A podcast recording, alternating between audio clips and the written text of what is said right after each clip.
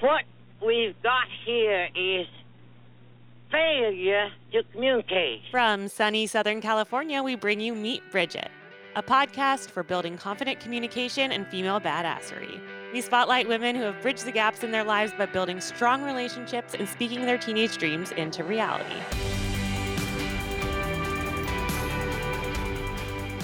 Welcome back to Meet Bridget.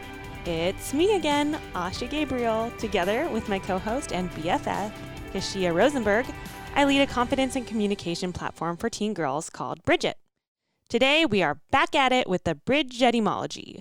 Etymology is the study of the origin of words and the way in which their meanings have evolved throughout history.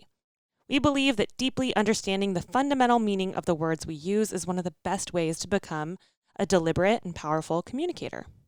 Don't you think you ought to do something about expanding your vocabulary? So today's word is one we use all the time, but if I asked five of you to define it for me, you'd probably all give me different answers. Today's word is a centerpiece of most of our lives, so we thought it was important to get to the root of it. Today we are talking career. Like they said, he had an impressive career. Maybe too impressive.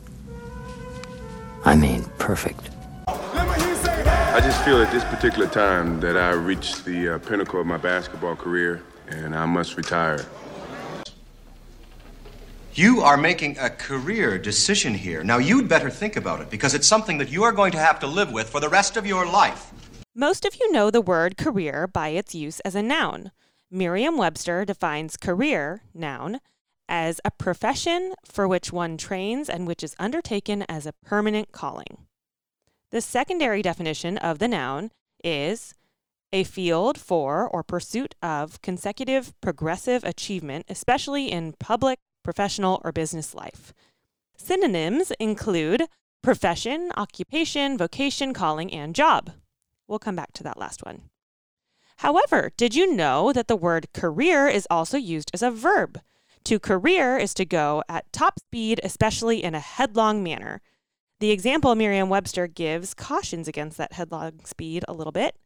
Uh, the example is a car careered off the road. Synonyms include rush, hurdle, race, shoot, dash. You get the picture. Side note, you may be thinking that this definition of career sounds a bit like the meaning of the word careen.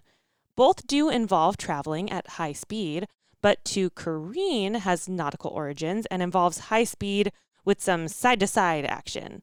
A car careening would look like it's swerving.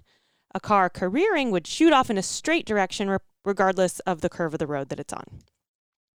So at first glance, the job type noun and the straight speed verb uses might seem totally different. However, as we break career down to its roots, they are tied together. The Proto-Celtic, Proto-Germanic, Proto-Greek, and Proto-Italic origins that led to the Latin root carus meant wagon, horse, helper, support, and chariot, respectively.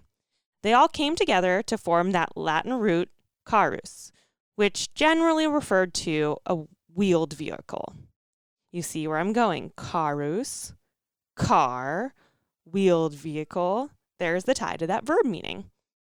From there, it was carried into the Italian, carriera.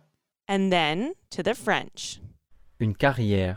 That French version, which I cannot pronounce intelligently, originally meant road or race course, and it's evolved into the modern meaning of career as an individual's metaphorical journey through learning, work, and other aspects of life. For fun, let's go back to that synonym and probably the first word that came to your mind when I said we were breaking down career. Job. A job is defined as a piece of work, something to be done, and is a word of kind of uncertain origin when you look into its etymology. It is thought, though, to be perhaps a vari- variation of the word gob, as in a mass or lump. Uh, circa fourteen hundred, gob, G O B, uh, when you break it down, one of the original meanings uh, references a cartload. So let's get symbolic for a minute. If your career is your path or race course, which you presumably career on in a fast, straight direction, your job is that load inside your car. But let me ask you, who is driving? Data collected by the U S Bureau of Labor Statistics through the National Longitudinal Study of Youth in nineteen seventy-nine showed that individuals between the ages of eighteen and thirty-eight will hold more than ten jobs. And according to an article on time dot com, one out of three people currently employed spends about an hour per day searching for another position. I don't know about you, but when I was first explained that task of choosing a career in school, it felt like I had this pressure to determine the permanent direction of the rest of my life. That's a lot for a young person. In life, we do need to commit to many of our choices for long periods of time in steady, straight directions.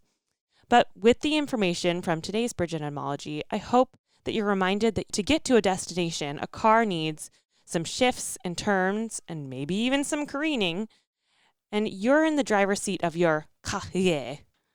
I tried. You have the power to choose the tra- trajectories of your destinations and to reroute when necessary. Thank you for listening. We'll see you next week. Same time, same place, baby. We're carousing. And that's our show. If you liked what you heard today, please like, subscribe to, follow, and share Meet Bridget with your circle. The best way to help our work here is to rate and review our podcast. We're listening and constantly working to build something helpful for you. Catch you next time. No matter what anybody tells you, words and ideas can change the world.